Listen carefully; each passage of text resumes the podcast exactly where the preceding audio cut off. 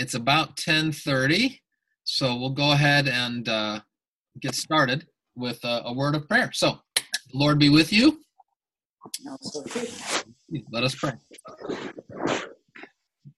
Dear Heavenly Father, thank you for the, the truth of your word and that you have shown us how you use your people to bless others. And we pray, Lord, that you would uh, grant us um, deeper wisdom and insight into how um, you have appointed us in our respective vocations to serve our neighbors. In Jesus' name we pray.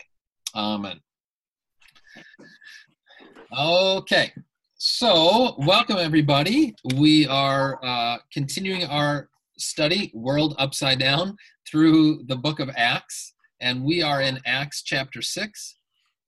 And uh, we are going to be reading Acts chapter 6, especially after some of these other chapters, is a really short chapter. So, um, with any luck and God's grace, we're going to get through the whole chapter today. It's only 15 verses. And I actually want to spend most of our time with the first seven verses.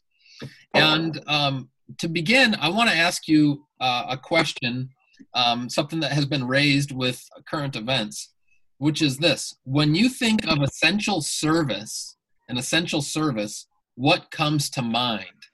And before you answer that, I want to share with you um, a nice article that uh, I came across from Gene Veith, um, who is uh, um, a well-known Lutheran uh, cultural commentator and, and theologian. Let's see if I can share it for you here.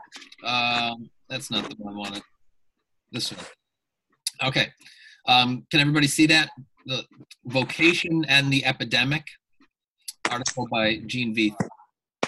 Um, and he he gets into this article um, about how how this whole thing, and especially the um, the social distancing and these different things have been put in, into place, really highlight uh, different aspects of vocation, our callings.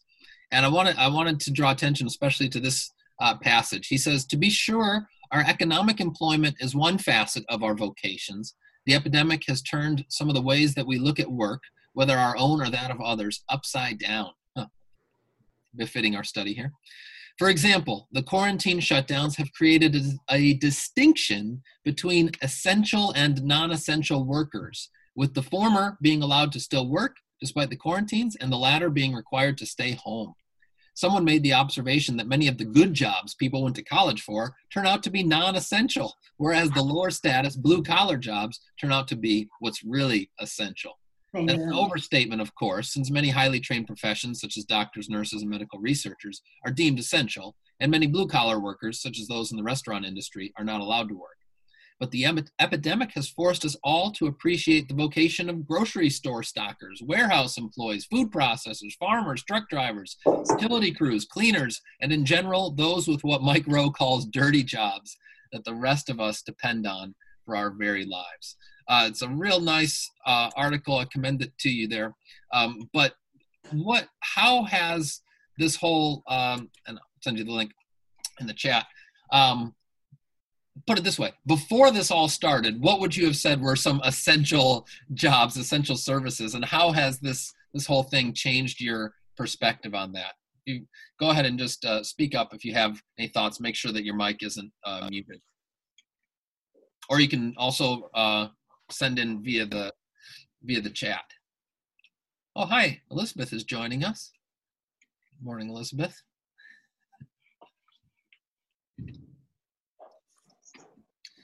What What do you think of his point of that? Uh, you know, this is kind of refigure reconfigured our our sense of what is essential and given us hopefully a greater appreciation for dirty jobs and and blue collar work and so forth, things that maybe weren't uh, regarded in such high esteem before. Back to your, your your first question, I'm surprised how many things aren't essential. Mm-hmm. Like I would have thought some things like um, some of the other uh, um, medical things that are being not done, like you can't go to the dentist, the chiropractor, physical therapy, um, even other, uh, like my brother had heart surgery. He can't see a doctor. Right. His uh, Coumadin clinic is shut down. It's like, those seem like they should be pretty essential, you know, but it's, it's, it's, a, it's, it's amazing in, in a crisis where it's like, yeah, you know, you- you're you're probably not going to die, but these people might might die. So this kind of triage sense is like Yeah. really stark, I think. Yes. You know, and to to think that, you know, how many people are hurting who aren't who aren't working. Like I I never thought my dentist would be the one I'd be. You know what I mean? Like yeah, all those hygienists and office workers, like Right. Yeah, work, and it's hard to work from home on on people's teeth. It's like Right. unless your own your own your own family. I Yeah, guess. unless you want to become like Tom Hanks in Castaway and uh, you know just do what you got to do. Yeah, I think well, for those sorts of things, the dentist is still available. But yeah, others of you thoughts uh, on this uh, essential and how this has whole thing has changed your your perspective on? Um, Then uh, a son of Martha is defined by Kipling, you know, one that works on the practical things, including the sewage treatment operator, nights, weekends, days, you name it. But to say, you know, joining together and being led in, in Bible study or worship, I mean, that's an essential service. Right. Yeah. Thank you. Good. Anyone else care to chime in?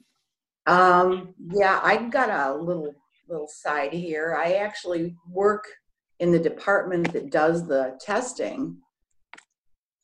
Oops, am I there? Yeah, you're there. I, we're listening. Oh, went black. I mean, our department actually does the COVID testing in the laboratory, but because all the other routine medical procedures have been cut, Hmm. we had to cut our staff. So I took a voluntary furlough for six weeks now. Yeah. Because they only need so many people to run the COVID test. So Sure. Right. so I'm Yeah. on location. Yeah, it's just real. It's it's startling how far that's extending, even to those even to those labs that are doing these tests. Um, Pete chimes in on the chat and says, "Our community howls every night at 8 p.m. in honor and appreciation of all their work and commitment." You mean like a wolf howl? Like, oh, all right, Yep. Whatever floats your boat. But uh, yeah, I mean, it's uh, Feel like the dog howled at the cornet uh, trumpets the other day. Right. Yeah. we- I think people have been banging pots around here a little bit, but um, uh, and uh, the Matt adds not to be confrontational, but if I'm being honest, I'm just done with the whole conversation of essential or anything else associated with this virus. Fair enough. Yeah, and I think making those distinctions even is is frustrating. Um, well, then let's use that as a good uh, segue into our, our text here from. Wait, wait, wait, wait, Pastor. Sarah has to say something. Oh, hey Sarah, happy birthday, by the way. Um, just got in here. Um, just wanted to say something. I've been so impressed by the grocery store clerks. Um, every time I've gone into the grocery store, how happy they are, how cheerful, upbeat. Um, they seem to be more actually chatty and friendly. And it's really strange to think that something like that could be putting their life at risk, but it really is. And they're being um, so upbeat about it and being so calm. And it's just been a great experience going to the grocery store and like seeing them in this kind of new role that they've taken on, Yeah. providing us with food and just being so grateful for it. Right. right. Well, and it is. It's a great demonstration of vocation and the doctrine of vocation, and uh, we'll get more into that with with our study this morning. So, um, go ahead, open your Bibles to Acts chapter six, and uh, I want to start by reading um, the first half of this passage, verses one through seven. Now, in these days, when the disciples were increasing in number, a complaint by the Hellenists arose against the Hebrews because their widows were being neglected in the daily distribution. Now, as nomenclatures used, Hellenists were the Greek speaking Jews. Okay, whereas when it says the Hebrews, these would be the Jewish Jewish believers. But both of these are among uh, the Christians, the early Christians. And the twelve summoned the full number of the disciples and said, "It's not right that we should give up preaching the word of God to serve tables. Therefore, brothers, pick out from among you seven men of good repute, full of the Spirit and of wisdom, whom we will appoint to this duty. But we will devote ourselves to prayer and to the ministry of the word." And what they said pleased the whole gathering. And they chose Stephen, a man full of faith and of the Holy Spirit, and Philip, and Prochorus, and Nicanor, and uh, Timon, and Parmenas, and Nicholas, a proselyte of Antioch. These they set before the apostles, and they prayed and laid their hands on them. And the word of God continued to increase, and the number of the disciples multiplied greatly in Jerusalem, and great many of the priests became obedient to the faith. Okay, so there is a lot going on already just in these um, first few uh, in these first few verses, and uh, we're just going to kind of walk through it verse by verse. And to start with, number two on your handout, and uh, see if I'm able to share that. There we go. Um, spiritual growth doesn't preclude mundane conflict spiritual growth doesn't preclude mundane conflict. But what I mean by that is we're seeing how it says um, in these days the disciples were increasing in number. The church is thriving and growing. The Holy Spirit is doing incredible things among the people. And yet, in the midst of all of that, you have kind of this wet blanket of, well, but some people were still complaining about they weren't they were getting passed over in the daily distribution. And to me, I guess it's again a little bit comforting just to see even in this the the stupendous early history of the church there is this these kind of um, basic conflicts the mundane sort of stuff that still happens to churches. And it comes up again and again in the new testament. James 5 james alludes to this. He says don't grumble against one another brothers so that you may not be judged. Behold the judge is standing at the door. Um, this kind of grumbling and, and getting upset over petty and not so petty things uh, has continued because the church is not only saints, it's also sinners. And that's still going to, to be there. Um, regardless of whether or not this particular um, issue was justified, it's hard to say in this situation, except, I mean, they do seem to um, granted a, a measure of justification of the fact that they do something about it. But I, it also made me think of in the book of Nehemiah, when Nehemiah summons the people of God to this good work, and there's this great um, moment where they're all working together. Nehemiah chapter 2. Nehemiah said to the people, You see the trouble we're in, how Jerusalem lies in ruins with its gates burned. Come, let's build the wall of Jerusalem, that we may no longer suffer derision. And I told them of the hand of my God that had been upon me for good, and also of the words that the king had spoken to me. And they said, Let us rise up and build. So they strengthened their hands for the good work. Yeah! Everybody's working together. This is awesome. We're all of one mind and one heart. We've got that homothumadon that we talked about. But then it says, when Sanballat the Horonite and Tobiah the Ammonite servant and Geshem the Arab, uh, Arab heard it, they jeered at us and despised us and said, What's this thing that you're doing? Are you rebelling against the king? Wah, wah. So it's it kind of it goes hand in hand as the, the people of God are moving together and uh, going forward under under His blessing, under His guidance, it's inevitable that issues are going to rise, whether it be coming from the outside or even from within, as still those kind of mundane conflicts arise. So I guess I find some comfort in that. But I don't know. Any of you uh, have have thoughts on that? Yep. Um, I don't have a picture up right now. Hmm. No. Okay. Well, then let's let's go on. Uh, so number three on your handout. So the, we see there's this initial conflict um, but then it says the 12 summoned the full number of the disciples and said, It's not right that we should give up preaching the word of God to serve tables. You notice this is kind of like one of your first voters' meetings.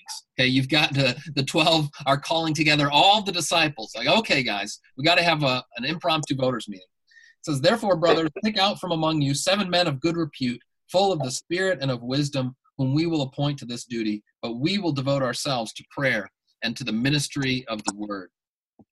So, number three on your handout ministry of the word is set apart from other vital duties. Um, here, Peter is really, um, well, I guess it's not just Peter, it's the, the whole of the apostles. It's not right that we should give up preaching the word of God to serve tables. They're not uh, trying to set up a, a, sort of hierarchy or gradation per se that, okay, the ministry of the word is so much better than serving tables. They're just being frank and honest about the distinctions that are made that here the ministry of the word, or what sometimes uh, in later theological parlance we call the office of the holy ministry, it's set apart from other vital duties.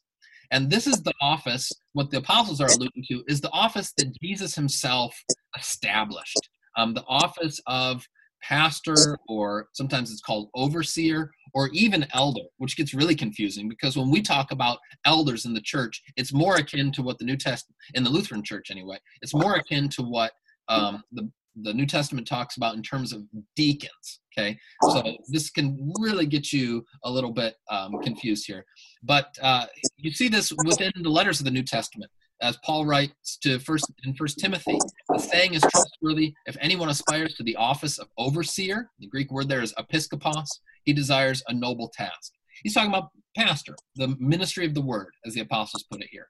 Or again, in Ephesians 4, he gave the apostles, the prophets, the evangelists, the shepherds, and teachers to why? To equip the saints for the work of the ministry, for building up the body of Christ.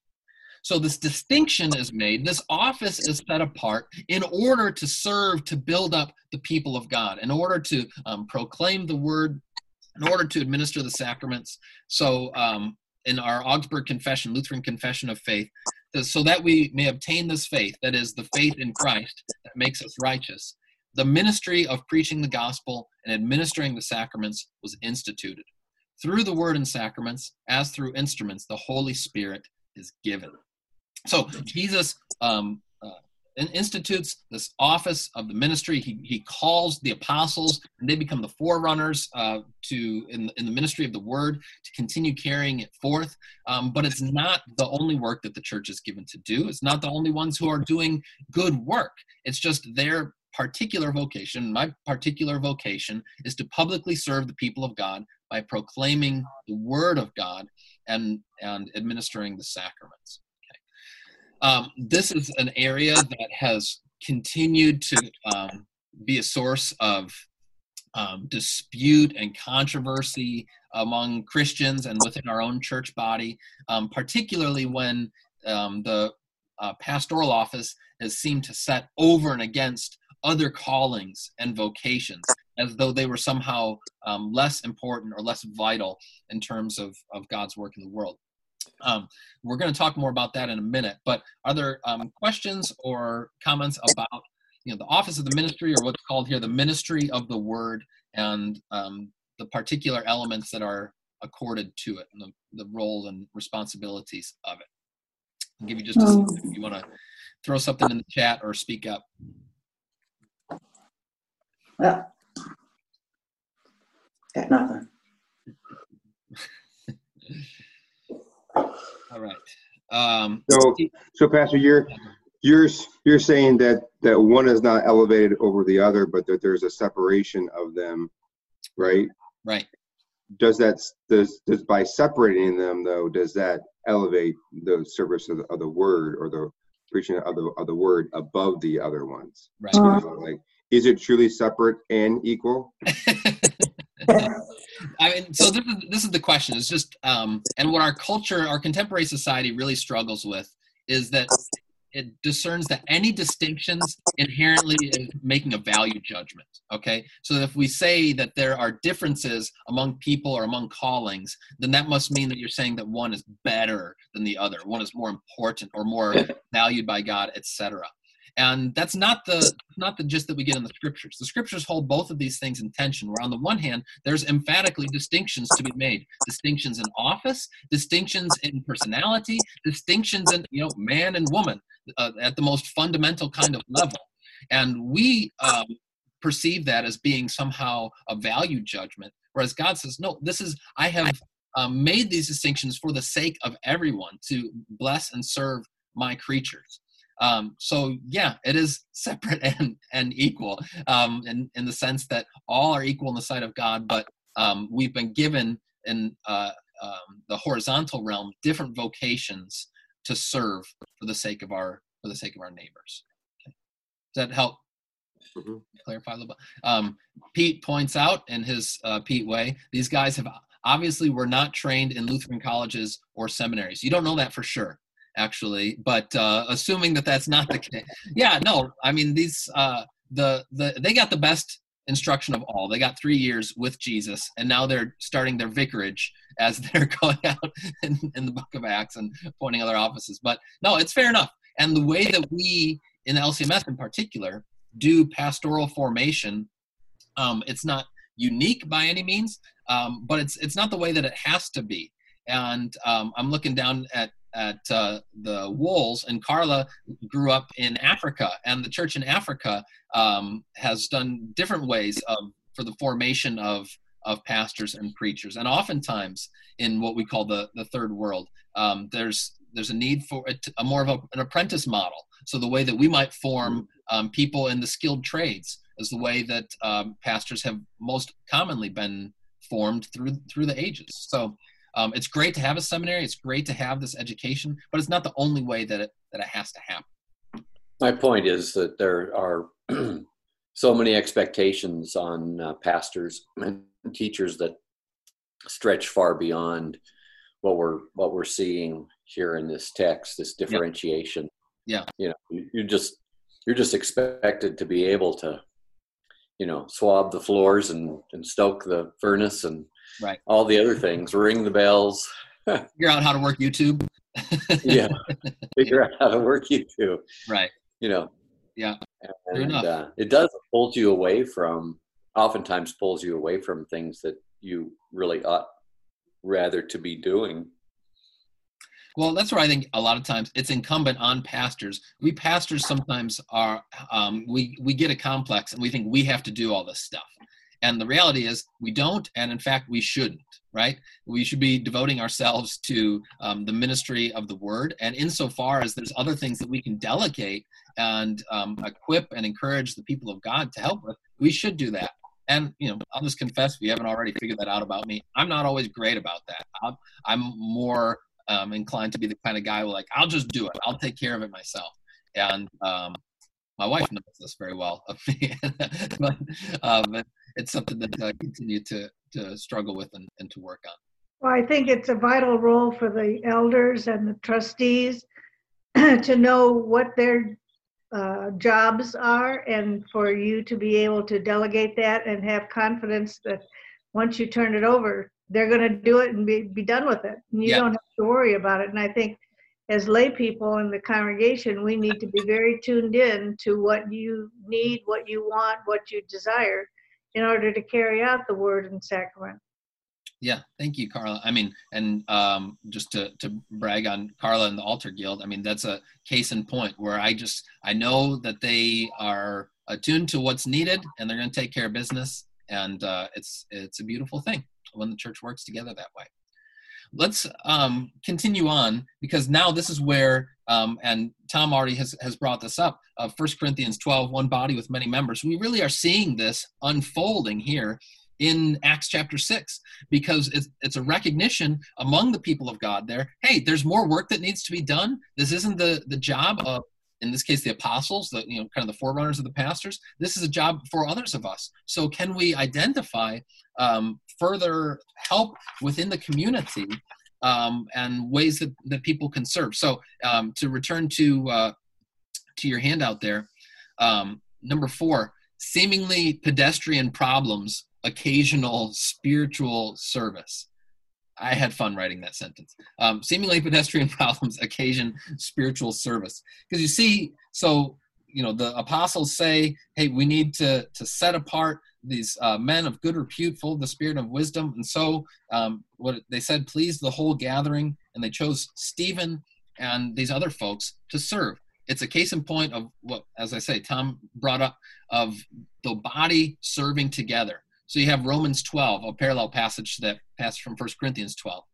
Uh, Paul says there, By the grace given to me, I say to everyone among you, not to think of himself more highly than he ought to think, but to think with sober judgment, each according to the measure of faith that God has assigned. For as in one body we have many members, and the members do not all have the same function, so we, though many, are one body in Christ, and individually members one of another having gifts that differ according to the grace given to us. Let us use them. If prophecy in proportion to our faith, if service in our serving, the one who teaches in his teaching, the one who exhorts in his exhortation, the one who contrib- contributes in generosity, the one who leads with zeal, the one who does acts of mercy with cheerfulness. And on and on it goes. This gets into um, what we speak when we talk about vocation, that as Christians, we've each been given different callings, different gifts, different ways to serve. We'll talk about spiritual gifts, but those spiritual gifts overlap and go along with our natural gifts. It's not just like some kind of, um, we, I think we, we think of that too often as like spiritual superpowers. And you're like, well, I don't have any spiritual superpowers. I'm just good at fixing cars. Well, maybe fixing cars is your spiritual superpower, right? And to be able to do so honestly.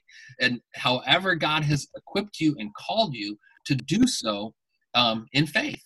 And uh, again, our Lutheran tradition really emphasized this because Luther was responding to um, a church and a culture where there was this sense that the priests and even more so the, the monks, they were a cut above everybody else. And the rest of us blokes were just trying to get along and hoping that maybe God would still uh, notice us once in a while.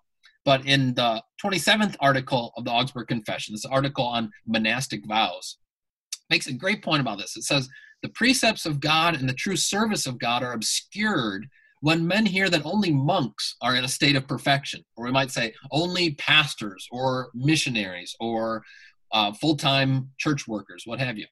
For Christian perfection is to fear God from the heart, and yet to conceive great faith, and to trust that for Christ's sake we have a God who has been reconciled, to ask of God, and assuredly to expect his aid in all things that, according to our calling, are to be done and meanwhile to be diligent in outward good works and to serve our calling. In these things consists the true perfection, the true service of God. So that in whatever arena you are serving, to do so um, in the power of the Spirit according to faith, and so serve your neighbor and honor the Lord. Or Luther, with his typically much more pithy way of putting it, says, God, with all his angels and creatures, smiles when the Christian father is washing diapers because he is doing so in faith. I find it interesting that he says the Christian father. I'm not sure if that's why God is especially smiling, is because the father is doing the diapers. But um, be, be that as it may, in in these mundane tasks, we honor God. We do good works because we do so from a spirit of of faith and thankfulness to the Lord. This is the, this is the essence of vocation in whatever area you're serving. So do you um, do you guys feel like do you have that that sense of vocation that in the areas that you serve that you're able to serve and um, do good works in that area and to honor god in there or do you feel like you've grown up more with a, a sense of well no there's some jobs that are are more spiritual or more necessary than others and i'm just trying to to make a paycheck or what have you. And there's nothing wrong, let me be clear, about making a, a paycheck, of you know, tr- providing a livelihood. You might not always have that sense that, oh, this is some great, you know, spiritual work. But um, how has this sense of vocation formed or not formed your own view of of your labor and the different callings that God has placed on you? You know, Pastor, I think, you know, in, in the sense that um, we've been hearing as a Lutheran, you've heard this your entire life that there's a sense of vocation and all things are valued. But it seems like, you know, you know, do I need to go to college and get an advanced degree to uh, clean the bathrooms at church? No. Right. Although it does take some in, in, in, instruction, I will give you that. but um, as we've tried to have our kids clean things in the house. Like, I, am sure that's not it. But uh, when when someone spends more time in studying and getting something specifically, there seems to be more more value to that. So like, there's a set of specific skills it takes to be a pastor. It's not something that you know we, we're not in a church body where we all take turns sharing a word from the from the uh, Lord. You know, we sort of. So I think that specialty aspect does have a sense to elevate it you know, or, or, to say like, you know, we you, you're the one amongst us who went to school and figured this out. So we we, we want to make sure that that you're not spending your your time cleaning the bathrooms, not because you're above it, but because you need to spend time doing it. But I think that naturally lends to sense of more importance. sure. That, you know. And you know, and and fair enough. Just as we would accord, you know, a, a greater sense of of honor responsibility to you know the the medical profession or others who um, make great sacrifices um, and you know whether it be in terms of their their time or expenses but um, I, that's why I really like that Gene Veith article though is because it's also kind of turning that on its head a little bit that the things that maybe we have elevated um, are not always worth elevating. You know stuff that um, maybe just because it gets paid really well doesn't mean that it's like the most vital. Starting with i mean especially in our society we don't tend to to honor nearly as we ought the vocation of parenthood um, i would say especially motherhood um, and recognizing that that is a vital role that nobody else can do my um, teacher i often reference uh, uh, Dr. Joel Biermann. Um, he he would say, you know what, your most important vocations are those ones that you do that nobody else can do, right? And so, you know, somebody else can be pastor. Um, somebody else can do do job the particular jobs that we do in almost every case, right? If not every case. Um, but nobody else can truly be husband to Anne or father to these kids. That's the, the most vital, important vocation that uh, I've, I've been given and that you all have been given as a spouse, as a parent or grandparent.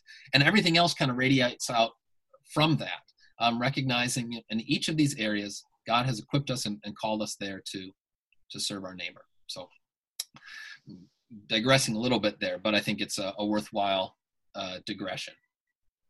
So um, this vocation, we see it there among the Christians. They're recognizing there's a need. It's a, a pretty, you know, mundane kind of need, but out of that arises this opportunity to um, commission and to um, send out these other servants to serve tables, to deliver food, especially to, to care for the poor. Some people have pointed to this as the um, origination of the, the office of deacon, and it doesn't make that explicit here, but it seems more or less to, to be the case. In particular, because of verse 6, where it says, These they set before the apostles, and they prayed and laid their hands on them. Okay. Now, I want to um, spend just a, a, a little bit of time with this notion of laying on of hands, because this is something that comes up more often in the New Testament than you would think and it serves um, several different functions. So this is number five on your, your handout, page three. I'll, let me pull it up again for us here. Alrighty. So the laying on of hands signifies the ongoing sending of the Spirit. And there's at least at least four functions the laying on of hands in the New Testament. This is just as I was uh, researching this and, and looking at this, and you might think of other things as well. Um, but let me give you at least four ways, four functions that the laying on of hands has in the New Testament. The first is that it's just it's simply a continuation of the Old Testament practice, and uh, you see this many times, um, but notably in uh, uh, Deuteronomy 34 at the end of Deuteronomy at the end of the Torah it says Joshua, the son of Nun, was full of the spirit of wisdom, for Moses had laid his hands on him. So the people of Israel obeyed him, Joshua, and did as the Lord had commanded Moses. Okay, so here there's especially that sense of the transmission of authority. Uh, that now Joshua is the, the next generation. The same kind of thing, laying on of hands, happens with the, the Levites when they are sent as priests. And so that goes along with uh, another function that we'll see here in a minute. So, secondly, um, you have for prayer and healing. Um, so, you know, Jesus, you see this often when he is um, healing people, he's laying hands on them, sometimes also accompanied by spit or mud. Um, but he also he advises um, the his his apostles when he sends them out in Mark 16 to do it with the laying on of hands. But you get Acts chapter 9.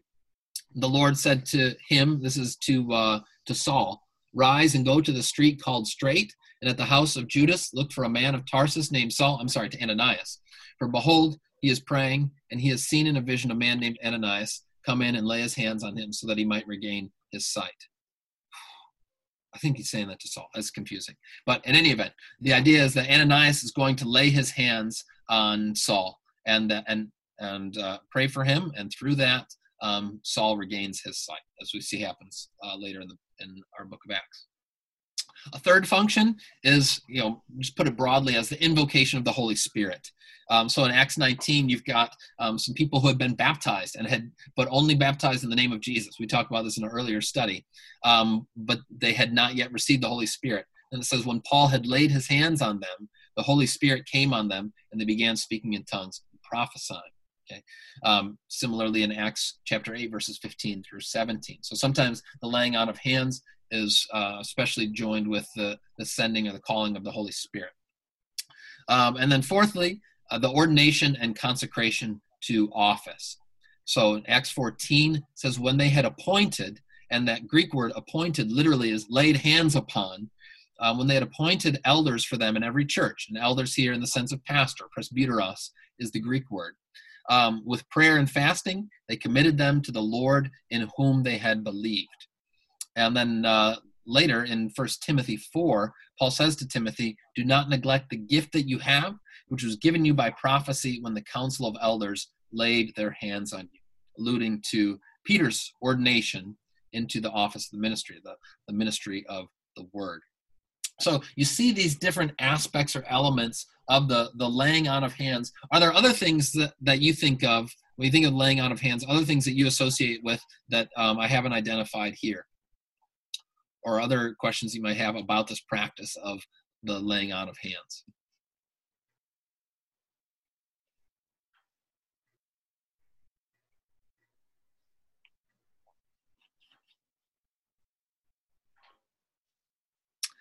uh, times of illness is brought up yes um, and so in james chapter 5 it talks about that of um, for those who are sick and it goes along with the um, the praying and, and the healing so um, i mean touch is such an essential aspect of the lord's ministry. It's one of the things that really stands out. You know he comes across a leper and then oh, he touches the leper but he is the one who's able to transmit that holiness and the healing. Um, and yeah and so it's another thing as people point out it's really difficult right now. We're not able to have that that ministry of of touch and care that uh, normally normally would. Other questions or thoughts about laying on of, of hands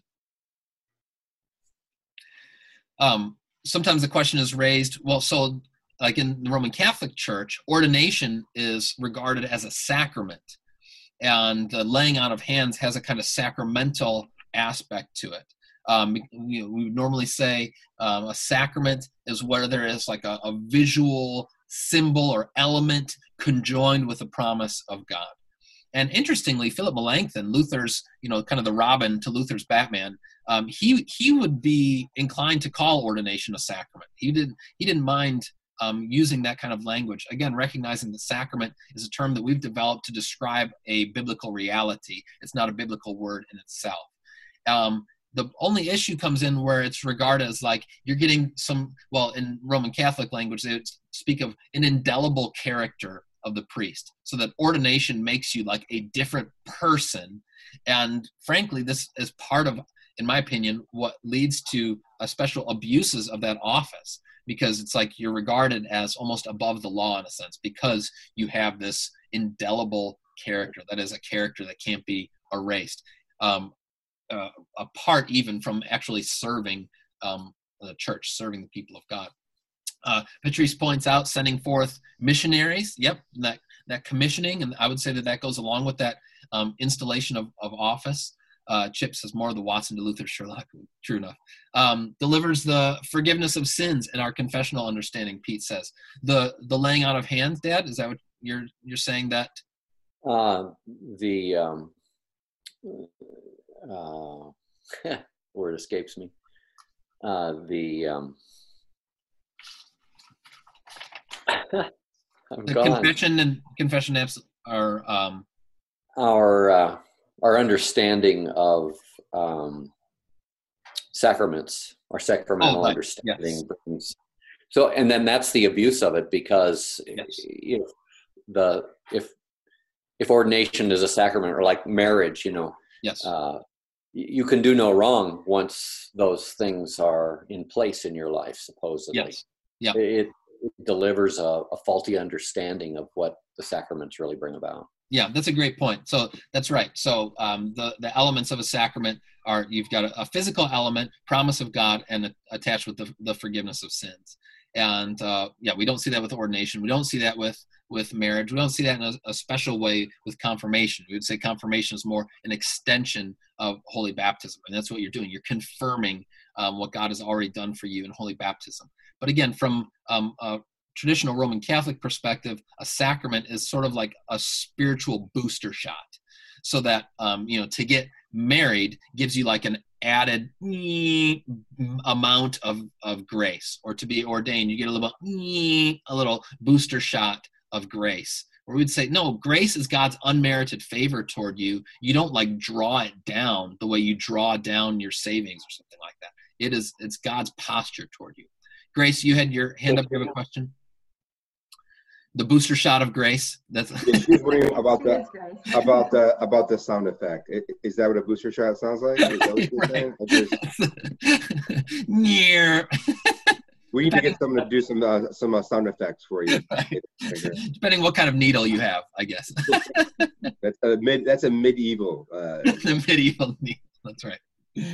Okay, I want to. I've got a couple more points about um, Acts six here, and I, I want to uh, conclude this here. So, verse seven of Acts, just kind of an uh, appendage to that passage, it goes on to say, and the word of God continued to increase, and the number of the disciples multiplied greatly in Jerusalem, and a great many of the priests even became obedient to the faith, meaning the, the Jewish priests are now coming to, to the faith as well.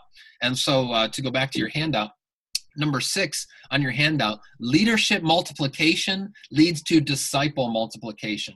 I don't think it's an accident that this um, statement in verse 7 is joined with what precedes it. Where now the ministry of the word um, is recognized, you've got the pastors, but we're also sending out other servants of God to continue that work.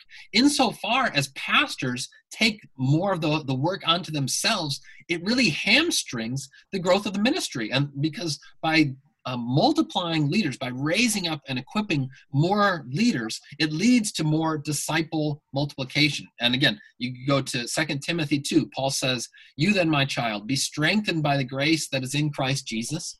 And what you have heard from me in the presence of many witnesses, entrust to faithful people who will be able to teach others also. Okay, that handing on to others, training up, raising up others, discipling others to then go out and um, to to form other people in Christian faith. And this is the essence of um, the Great Commission, right? Matthew 28, Jesus came and said to them, All authority in heaven and on earth has been given to me. Go therefore and make disciples of all nations, baptizing them, teaching them to observe all that I've commanded you. To make disciples, form others who are going to follow in the footsteps of Jesus. Raising up more leaders, multiplying leaders in order to multiply disciples. See that there in Acts 6, verse 7. All right. Um, let me uh, conclude with just the, the last few verses, which are really just a lead in to next week as we get into Acts chapter 7. So it's sort of a, a segue. Um, so starting with verse 8 of Acts 6. It says, Hey, and- uh, Pastor, just one Yeah, thing on is I totally am with you that if you if you get more more people involved, that you can reach more people, and the and the the division of labor is good, but it does not mean that you will not continue to have problems. You know, it's- correct. I mean, it, you know, like the the the uh, mundane problems or whatever are still going to be there. Yes. know? Yes. and and those those deacons are going to squabble and they're going to come Right. to you with stuff and like you know so and so doesn't like the potato salad recipe that we have this Mm. this uh, year and so i'm just saying like it's not a it's not a panacea it doesn't solve all your all your problems no, absolutely not. You're And right. some But might say it, it increases them sure. as, um, Well, if you're adding more people, you're going to be adding more problems, right? I mean, this is kind of the nature of it. But um, Right. seriously, don't mess with the German potato salad recipe, though, Chip. I'm not any sorry idea. that was a that was a sensitive topic but uh you know but i think just not to belabor the point but i think that when there are mundane problems people often will then ascribe spiritual problems to those and Yeah. and, and they'll say, say well if we really were in a good christian community we wouldn't have arguments at our voters meeting. Or if if this were truly what god wanted us to do then we wouldn't have any problems and everyone would get along. So and they sort of maybe take the, the beginning of acts as like well that was a true christian community but Yeah. that that lasts for like a millisecond Right, right, you right. know? And then they're arguing and you know the one guy's dying because he you know he's, he lied to P- peter or whatever you know? So it, I, I think it's um a fallacy to think that the our our goal even is to eliminate all problems because it's it's Sure. it's un, it's unrealistic Yeah. you know and it's not a sign that we're not following god's plan for us or or, or that we're not trying to be faithful No, I, that's a, a great point. And I would even um, go so far as to say this growth is precipitated by the conflict that comes about in, in the church. So it was in dealing with that mundane conflict. Well, why are you pat? You're, we're not getting uh, equal distribution to our widows and to those who are in need. That leads to the the creation and formation of of the deacons and the multiplication of leaders. So it's not in the absence of the conflict that then the the further growth of the the mission continues, but it's precisely in the presence and by means of that. And I guess this is part of what I have in mind with um, the series that we're doing with the sermons and this whole Easter and exile theme is the idea that this is an occasion for for us to grow, for us to grow as the as the church, for us to grow individually as Christians, um, to to recognize, hey, this is we're we're lear- discerning more deeply this characteristic of the people of God that we are always the pilgrim people of God, and that wasn't just true because now we're we're under social distancing um, regulations. This has always been true, but this is just a moment to help us to, to clarify what has always been the case. Okay, let me um, conclude us with um, this, this passage from uh, verses 8 through 15 of Acts 6. And Stephen, full of grace and power, was doing great wonders and signs among the people. And then some of those who belonged to the synagogue of the freedmen, as it was called, and of the Cyrenians, and of the Alexandrians, and of those from Cilicia and Asia, rose up and disputed with Stephen. But they could not withstand the wisdom and the spirit with which he was speaking. Then they secretly instigated men who said, We have heard him speak blasphemous words against Moses and God. And they stirred up the people and the elders and the scribes, and they came upon him and seized him and brought him before the council. And they set up false witnesses who said, This man never ceases to speak words against this holy place and the law. For we have heard him say that this Jesus of Nazareth will destroy this place and will change the customs that Moses delivered to us. And gazing at him, all who sat in the council saw that his face was like the face of an angel. So, here, again, this is just really a, segue to Stephen's speech in chapter 7. But just point out here, we see already how Stephen is following in the footsteps of his Lord. That's going to become even more clear in chapter 7. But already you're seeing it. Uh, it says that Stephen was doing great signs and wonders among the people as Jesus did and as Jesus promised his disciples would do. It says in John 14, Truly, truly, I say to you, whoever believes in me will also do the works that I do, and greater works than these will he do, because I'm going to the Father. But then also, he's following in the footsteps of Jesus as he has to undergo um, the slanderous accusations that are made against him. Um, so there, you know, people are instigating to to come against Stephen, how he's speaking against the holy place, and all this sorts of things. I mean, it's very much echoing and reminiscent of the charges that were brought against our Lord. So in Matthew 26, the chief priests and the whole council were seeking false testimony against Jesus that they might put him to death. But they found none, although many false witnesses came forward. And at last two came forward and said, This man said, I'm able to destroy the temple of God and to rebuild it in three days. Which, incidentally, was a true statement, but it was misconstrued um, by uh, Jesus' opponents. So Stephen is following in the, those footsteps bottom line, last thing I want to just kind of take away from from this passage. The essential service of the kingdom of God is to serve our neighbors in whatever calling we have been given. That great verse from Ephesians 2, following on the heels of the passage, by grace we're saved. For we are his workmanship, created in Christ Jesus for good works, which God prepared beforehand that we should walk in them wherever we are called in whatever capacity, whether it be as pastor, whether it be as plumber, we're all given good works to do and to uh, serve God and serve our neighbors in doing them.